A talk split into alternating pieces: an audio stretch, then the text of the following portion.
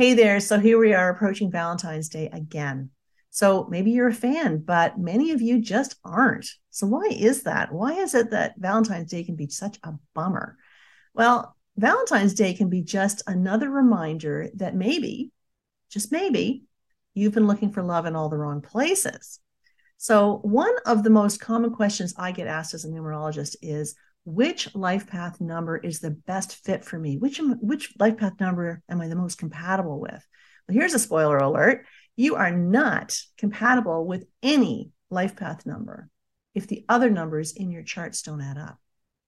So anyone with an interest in numerology understands that the life path number is the most common number that we talk about, right? It's the first thing we ask about a person. What's your life path number if we're talking numerology? But wait, there is more. There is so much more to explore.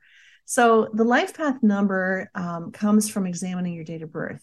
It identifies those lovely, hard to believe lessons that you've chosen to learn in this lifetime. So, it's the most common number, it's the most dominant of the four core numbers that we look at, but it's only just one number. So, Second to the life path number is the expression number, which comes from examining your full birth name. So this is going to identify your talents and your gifts that you chose to bring with you to support you on your life path, which is your lessons, right?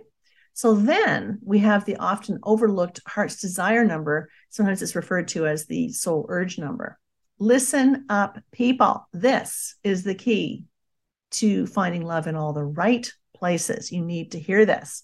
So I'm not going to bore you with all the details related to compatible or incompatible life path numbers. Goodness knows there's enough noise about that everywhere you look on the internet and in the books and the blog posts and whatnot.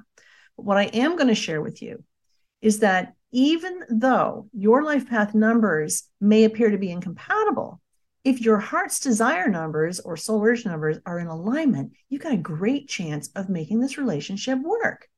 So here's an example of how this could roll out. So let's talk about John and Susie. Okay, so John has a life path number of two.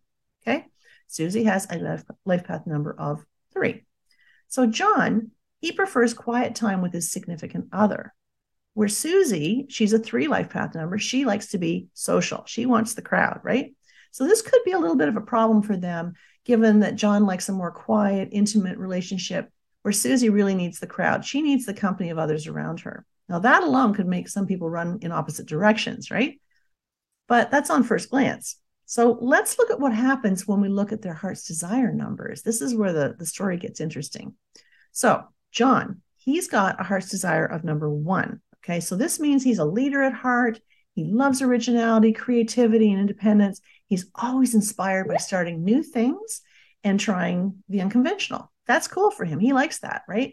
Susie, on the other hand, has a heart's desire number of five. So this means that she loves change. She loves life to the fullest, and she's always looking for the next opportunity to learn something through an experience. She's up for new things, and she's really flexible and really adaptable.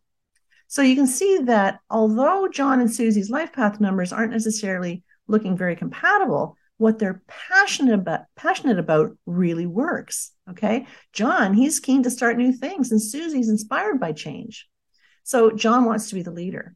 Susie, on the other hand, can be either the leader or the follower as long as she gets to go along for the ride, right? So here's another example. So this is when the life path numbers work, but the heart's desire numbers don't work. Okay. So don't be fooled by just the life path numbers, right? So David has a life path number of four. Now Mary has a life path number of eight. Okay. So David's four life path number, that's going to cause him to be very focused on the details, right? He loves having plans in place. He is the planner. His idea of a good time is to sit around on Saturday morning and read a spreadsheet all day long, right? He's the planner, he's the forecaster. Now, Mary, on the other hand, she's got that life path number of eight, and this causes her to have an interest in the material side of life. She likes to make money good money. She loves nice things. So she really appreciates the focus and the organization that David is going to bring to the relationship. But David, on the other hand, now he's got a six heart's desire number.